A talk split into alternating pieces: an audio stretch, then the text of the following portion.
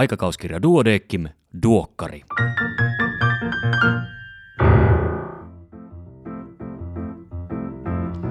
Tämä on numero 13-14 vuonna 2021. Minä olen Kari Hevossaari, lääkäri Helsingistä. Tervetuloa mukaan aikakauskirja Duodeckimin tuoreimman numeron läpikäyntiin. Numerolla on teema ja se on MTB, eli geeniohjatun syövänhoidon työryhmä. Mitä ihmettä tämä tarkoittaa? No, siitä tuonnempana. Pidempänä juttuna on yksi kolumnikilpailun voittajista – Etenkin terveyskeskuksissa työskentelevät saattavat joutua ääneen hymyämään tätä kuunnellessaan. Tämänkertaisen toimitukselta tekstin on kirjoittanut toimituksen moniosaaja Antti Karhuaho. Otsikkona on Kisahuumaa ja näin kirjoitti Antti. Vuoden alussa järjestämämme kolumnikilpailun suosio yllätti. Toimitukseen saapui yhteensä 88 kolumnitekstiä. Ihmisillä on tuntunut olevan aikaa kirjoittaa – Kolumnituomariston muodostivat professorit Jussi Huttunen ja Kimmo Kontula, aikakauskirjan entiset päätoimittajat Johanna Arola ja Janne Rapola, nykyinen päätoimittaja Annika Kalliokoski, Duodeckim-lehden radiologian toimittaja Helka Parviainen, toimittaja Meri Rapola sekä allekirjoittanut. Kiitän vielä tuomareita lukuurakasta. Tuomaristo valitsi kolme kolumnia, jotka olivat ylitse muiden ja jotka palkitaan. Nämä kolumnit olivat Saara Sotalan kirjoitus Kaikkien alojen asiantuntijuus, Lasse Pakalan teksti Viimeinen palvelus sekä Heli Salmen juttu Vanha merimies muistelee. Vaikka korona luultavimmin lisäsi kirjoitusaktiivisuutta, Pandemia ei kuitenkaan erottunut kolumnien teemana. Sen sijaan joukosta nousi esiin kaksi hyvin tavallista, kaikkia koskettavaa aihetta. Syntymä ja kuolema. Kolumni on myös vaikeahko laji. Kaikki teksteistä eivät olisi istuneet kolumnipalstalle – Osan olisi voinut julkaista lähes sellaisenaan tieteellisenä pääkirjoituksena. Muutama olisi sopinut kirjeitä ja mielipiteitä osastolle. Eräät taas ylittivät reilusti sallitun 600 sanan maksimipituuden. On kuitenkin mukavaa huomata, että ihmiset pitävät vielä kirjallista ilmaisua tärkeänä ja käyttivät koronan myötä tarjoutunutta lisäaikaa kirjoittamiseen. Aikakauskirja Duodeckimin toimitus kiittää kaikkia kolumnikilpailun osallistujia. Kärkikolmikon lisäksi julkaisemme kilpailun parhaimmistoa loppuvuoden numeroissa. Mukavaa kesää! Ja tähän väliin muistutuksena lehden nettisivulta osoitteesta duodeckimlehti.fi löytyy kattava kokoelma erittäin tuoreita COVID-19-aiheisia artikkeleita ja muistanpa, että noin vuosi sitten kesällä olin justiinsa haastatellut Seppo Merta koronasta ja mietin, että no näinköhän tätä enää kukaan jaksaa kuunnella, kun tätä on jo muutama kuukausi ollut. Enpä silloin tiennyt, että aika pitkäksi tämä juttu on kuitenkin venähtynyt, mutta eiköhän tämä joskus lopu.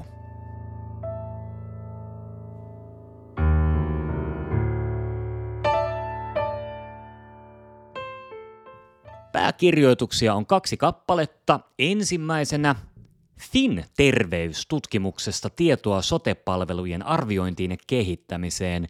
Kyseessä on laaja kansallinen hanke, joka tuottaa tietoa väestön ja eri osaryhmien palvelutarpeista ja niiden tyydyttymisestä. Edellinen tehtiin vuonna 2017 ja seuraava on suunniteltu vuodelle 2023. Toisena pääkirjoituksena – miten suomalaista sosiaaliturvaa pitäisi uudistaa. Tähän voisi joku kysyä, että no miksi sitä pitäisi uudistaa, ja siihen voisi vastata vaikka sitä, että Pelkästään Kelan toimeenpanema sosiaaliturva kattaa yli sata eri etuutta, joiden menot ovat 15 miljardia euroa vuodessa. Isoista rahoista siis puhutaan, olisi varmasti kaikkien edun mukaista, että niitä käytettäisiin mahdollisimman tehokkaasti ja että mahdollisimman moni sosiaaliturvan tarvitsija saisi tukea mahdollisimman nopeasti ja helposti. Usein tilanteet, joissa tukea tarvitaan, ovat jo itsessään kuormittavia ilman lomakeviidakossa samoilua ja virastoissa juoksentelua. Sosiaaliturva on rakennettu vuosikymmenien aikana vastaamaan oman aikansa yhteiskunnan tarpeisiin, arvoihin ja odotuksiin. Teknologian kehitys, globalisaatio ovat muuttaneet työmarkkinoita. Väestö ja perherakenteet ovat muuttuneet samoin kuin ihmisten arvot ja odotukset sosiaaliturvaa kohtaan. Jo tämän vuoksi on aika ajoin hyvä tarkastella, vastaako sosiaaliturva yhteiskunnan nykyisiin tarpeisiin ja samalla ennakoida tulevaisuuden yhteiskunnan tarpeita.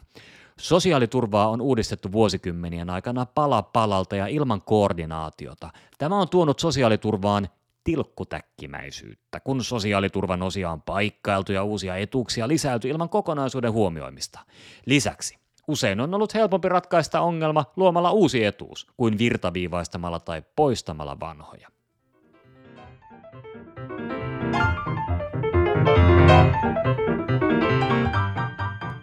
Erikoislääkärin uutisia tällä kertaa seuraavilta erikoisaloilta. Ympäristö ja terveys, yleislääketiede, geriatria, anestesiologia ja tehohoito, naisten taudit ja synnytykset sekä keuhkosairaudet. Tässä muutaman uutisen keskeinen sisältö, kaikki uutiset ja tarkemmat tiedot löydät lehdestä paperisena tai sähköisenä. Biodiversiteetti-interventio vaikutti lasten mikrobiomiin ja immuunivasteeseen – Suomalaisessa kontrolloidussa interventiotutkimuksessa päiväkodin pihan viherrakentamisen todettiin vaikuttavan ihon ja suoliston mikrobistoon ja immunologiseen vasteeseen. Pihan muokkaus viherrakenteilla on kohtalaisen helppo tapa vaikuttaa lapsen immunipuolustuksen kypsymiseen ja mahdollisesti vähentää immunivälitteisten tautien kasvanutta riskiä urbaaneissa elinympäristöissä. Anestesiologin ja hänen perheensä hyvinvointi – Anestesiologien uupumukseen saattaa liittyä potilasvahinkojen riskin kasvua, masennusta, aineiden väärinkäyttöä ja ennenaikaista työelämästä poistumista. On ajateltu, että muun perheen ymmärrys ja tuki voisivat parantaa anestesiologin hyvinvointia. Etenkin lasten saattaa olla vaikeata ymmärtää ja hyväksyä vanhemman pitkät poissaolot kotoa. Kalifornialaisryhmä kokeili interaktiivista koulutusohjelmaa, johon leikkaussalissa työskentelevä ammattilainen otti mukaan 6-18-vuotiaan lapsensa. Leikkaussalialueelle rakennettiin erilaisia interaktiivisia pisteitä, joissa vanhemmat työskentelivät simuloiduissa potilastilanteissa. Lapset jaettiin ryhmiin iän mukaan ja heille esiteltiin eri toimintoja neljän tunnin ajan neljässä eri pisteessä. Jälkeenpäin kaikki lapset ja vanhemmat olivat sitä mieltä, että sessio oli vaivan arvoinen, hyödyllinen ja paransi lasten ymmärrystä vanhemman työhön. Erityisen tärkeäksi koettiin ahdistuksen molemmin puolin väheneminen lapsen ymmärtäessä, miksi vanhempi on pitkiä aikoja poissa kotoa. Tässä tutkimuksessa oli mukana siis anestesiologeja, kirurgeja sekä hoitajia, mutta ehkäpä tätä voisi soveltaa muillekin erikoisaloille.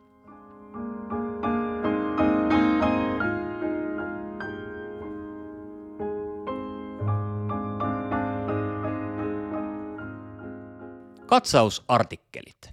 Kantasolusiirrot soluterapia murroksessa. Kantasolusiirrot ovat vakiinnuttaneet asemansa hematologisten syöpätautien sekä synnynnäisten luuytimen ja immuunijärjestelmän toiminnan vajaustilojen hoidossa.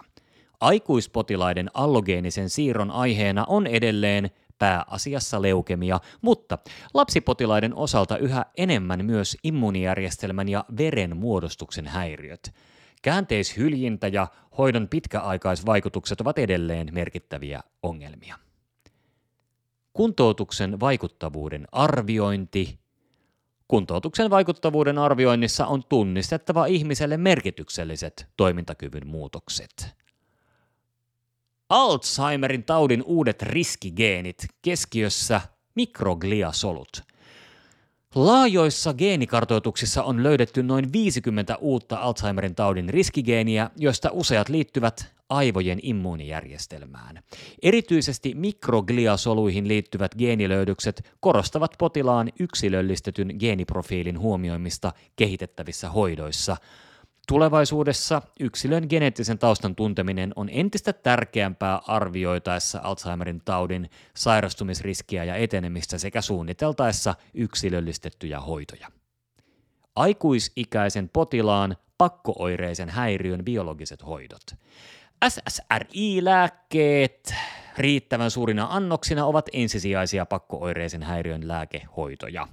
Magneettistimulaatio on lupaava hoitomuoto lääkehoidon lisänä. Kaikkein vaikeaoireisimmille ja hoitoresistentiimmille potilaille voi olla apua aivojen syväsimus, syvästimulaatiosta viimeisen linjan hoitona munasarjojen monirakkulaoireyhtymä ja unihäiriöt. Munasarjojen monirakkulaoireyhtymä eli PCOS ja obstruktiivinen uniapnea-oireyhtymä ovat yleisiä naisen terveyteen vaikuttavia tekijöitä. PCOS-naisten riski sairastua uniapneaan ja muihin unihäiriöihin on suurentunut. PCOS potilailta tulee aktiivisesti kartoittaa uniapnean oireita, ja oireiset potilaat tulee ohjata jatkotutkimuksiin.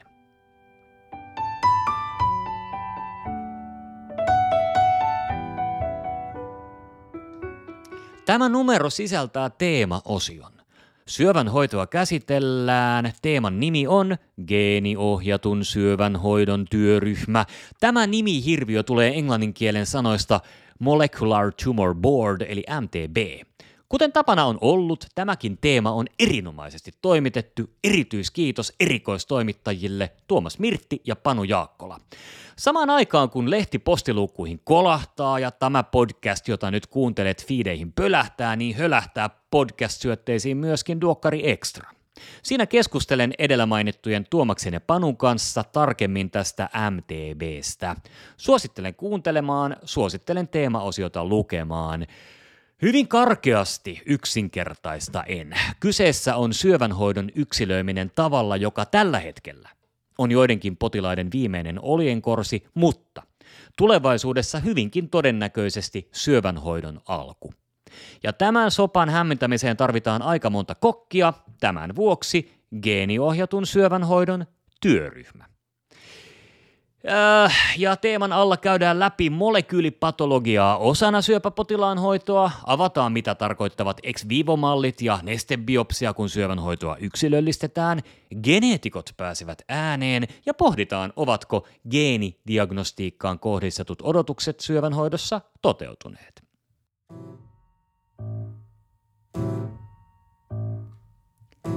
Näin hoidan osiossa raskaus ja kilpirauhanen. Raskaus vaikuttaa merkittävästi kilpirauhasen toimintaan ja raskaana olevien naisten kilpirauhasen toimintakokeiden tulkinta eroaa raskaana olemattomista. Lisääntyneen tarpeen vuoksi tyroksiinikorvaushoidossa olevien tulisi suurentaa tyroksiiniannosta 20-30 prosenttia heti kun raskaus on tiedossa. Näin tutkin osiossa alaraajaturvotus. Turvotuksessa plasmanestettä on tihkunut hiusverisuonien ulkopuolelle niin runsaasti, ettei imunestekierron nopeus riitä palauttamaan nestettä verenkiertoon. Toispuolisen alarajaturvotuksen syy on yleensä paikallinen, mahdollisesti tukos. Molemminpuolisen alarajaturvotuksen yleisin syy on laskimovajaa toiminta, mutta yleissairauden ja lääkehaittavaikutuksen mahdollisuus on muistettava. Sydänsairauden lisäksi alarajaturvotusta voivat aiheuttaa esimerkiksi munuais- ja maksasairaudet sekä imusuonten toimintahäiriöt. Vältä viisaasti suositus. Laajakirjoisten antibioottien käyttö ruusutulehduksen hoidossa. Ja nyt se tulee se suositus. Älä ilman erityisiä perusteita käytä penisilliiniä laajakirjoisempaa antibioottia ruusutulehduksen hoidossa – Eli rutiini kefeksiin ei taida olla se oikea ratkaisu.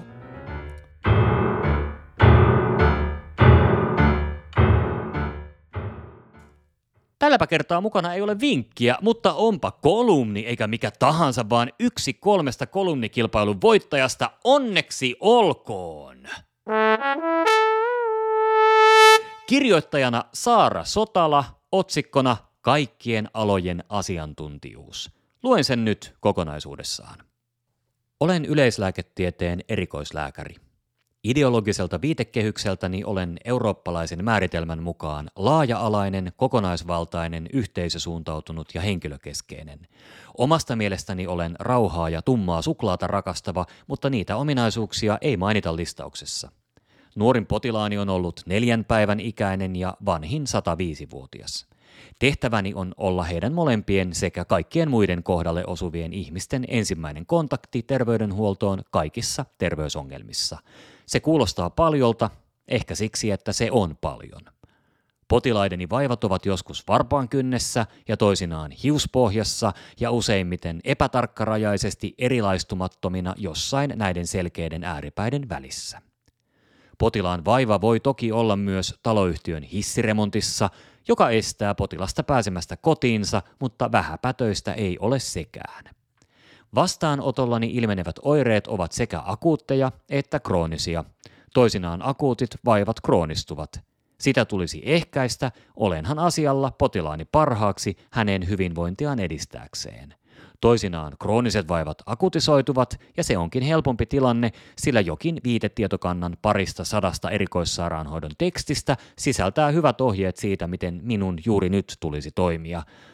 Jos sen aivan dataneroksi itseäni koekkaan, sentään sitkeäksi digitiedon superlouhijaksi, kun klikkailen tietokannan linkkejä summanmutikassa auki yksi kerrallaan. Yleislääkärinä strateginen työvälineeni on ajan hyödyntäminen oireprogression seurannassa. Toisin sanoen, jos potilaan vaiva tuntuu hyvänlaatuiselta, varaan uuden vastaanottoajan tilanteen tarkistamiseksi. Potilas kokee, etten tee oikeastaan mitään, ja on siinä oikeassa. Diagnostisen päätöksentekoni tulisi perustua tieteeseen, ilmaantuvuuteen ja esiintyvyyteen. Useimmiten se perustuu tarinaan hevosista ja seeproista kun vielä yleislääkäriyteni ydinosaamisalueita määrittelevän tiekartan eli vonkapuun mukaan minun tulisi huomioida potilastyöni fyysiset, psykologiset, sosiaaliset, kulttuuriset sekä eksistentiaaliset ulottuvuudet, olen valmis aloittamaan työpäiväni. Seuraavan kahdeksan tunnin aikana vaalin primaaripreventiota sydämessäni ja solutan sitä vaivihkaa kaikkeen, mitä teen.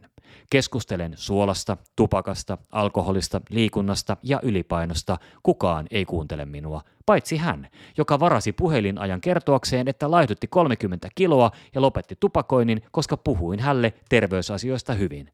Tästä on kulunut nyt seitsemän vuotta aikaa. Motivoiva haastattelu kuulemma helpottaisi tilannetta, mutta jäin epävarmaksi siitä, onko minun tarkoitukseni olla motivoinnin subjekti vai objekti. Toisinaan suosittelen lämpimästi yhteydenottoa mielenterveyspalveluihin, päihdepalveluihin, perheneuvolaan tai terveyssosiaalityöhön. Potilaat luovat minuun haalean silmäyksen ja ymmärrän epäonnistuneeni asioiden itsenäisenä ratkaisijana pahanpäiväisesti. Fysioterapiaa ei sellaista miellyttävää hierottavana makaamista, vaan rasittavaa jokapäiväistä itsetekemistä suosittelen erityisen useasti, vaikka ajattelen toki, että lihasrelaksanttireseptin uusiminen on kiistatta pienempi ponnistus kuin keskivartalotreeni. Päivän edetessä haalin kokoon riittäviä esitietoja ADHD-lähetettä varten, vaikka tiedän, että mikään määrä haalimista ei ole riittävästi, ja lopulta aina vähintään pakollinen elämänkaari-kysely puuttuu 50-sivuisesta asiakirjapinosta ja lähete palautuu. Pistän lääkettä niveleen, johon en ole aiemmin pistänyt. Pieni hetki, haen kortisonia lääkevarastosta, tarkoittaa todellisuudessa, että selaan naapurihuoneessa injektiovideoita YouTubesta. Iltapäivällä vuodatan tuskan kyyneliä tulkitessani hepatiittiserologiaa ja seuraavaksi tuskan kyyneleitä vuodattaa potilaani, joka on ollut jo viisi vuotta tyystin vakuuttunut siitä, että hänen vatsassaan on vieras esine, jota tarkimmissakaan tutkimuksissa vatsasta ei ole löytynyt. Palpoin potilasta kymmenettä kertaa, totean etten todennut mitään ja varaan tilannetta rauhoittaakseni kontrolliajan. Omalle vastaanotolleni, en kollegan, rakkaudesta hoidon jatkuvuuteen. Ennen kotiin lähtöä uusin 30 potilaan reseptit. Potilaista 20 on minulle täysin vieraita, mutta otan heistä toki mielelläni hoitovastuun, sillä yleislääkärin juuravan työn paradigma on hoitaa kaikkien kaikkea. Onnekseni tähän monipäisen ja kirjavan potilasjoukon reseptityöhön, lääkehoidon kokonaiskatsaukseen, PKV-lääkkeiden asiallisten indikaatioiden ja käyttömäärien tarkasteluun, kontrollien ajantasaisuuden varmistamiseen ja tarvittaessa ohjelmoimiseen sekä potilaan kontaktoimiseen on varattu 15 minuuttia per potilas. No ei nyt sentään, per päivä. Laskennallisesti työpäivästäni jää jäljelle vielä 20 minuuttia. Se on kulunut perustellessani sitä, ettei HB-tasolla 150 ole nykyohjeistuksemme valossa tarpeellista poissulkea raudan puutetta ferritiinimäärityksellä. Miten näin ylevää työtä kaikkien alojen asiantuntijana saattaa tehdä ylpistymättä? Vastaus ei ole yksinkertainen. Se auttaa, että lisätyötehtäviä lankeaa kollegakuntani kontolle kuukausittain, eikä työnhallinnan hurmokselliseen status quoon pääse leipääntymään, sekä se, että toisinaan potilat haluavat kovasti lähetettä oikealle erikoislääkärille. Sekin, ettei ystävistäni juuri kukaan ymmärrä, mitä on yleislääketiede tai ainakaan, että siihen voi erikoistua. Aivan erityisesti ylpistymistä hillitsevät suorapuheiset lapseni, joiden mielestä olisin maailman siisteintä, jos olisin ammatiltani uimavalvoja. Juhlavuoden kunniaksi julkaistavalla Yksi meistä palstalla tällä kertaa esittelyssä Harri Hyppölä, muun muassa sisätautien ja akuuttilääketieteen erikoislääkäri sekä dosentti. Hän on virkavapaalla Kysin päivystyksen ylilääkärin tehtävästä, työskentelee parhaillaan Mikkelin keskussairaalassa ja pohtii mihin suuntautuisi seuraava askel urapolulla. Hyppölä tunnetaan myös Tahdistin orkesterin kapellimestarina.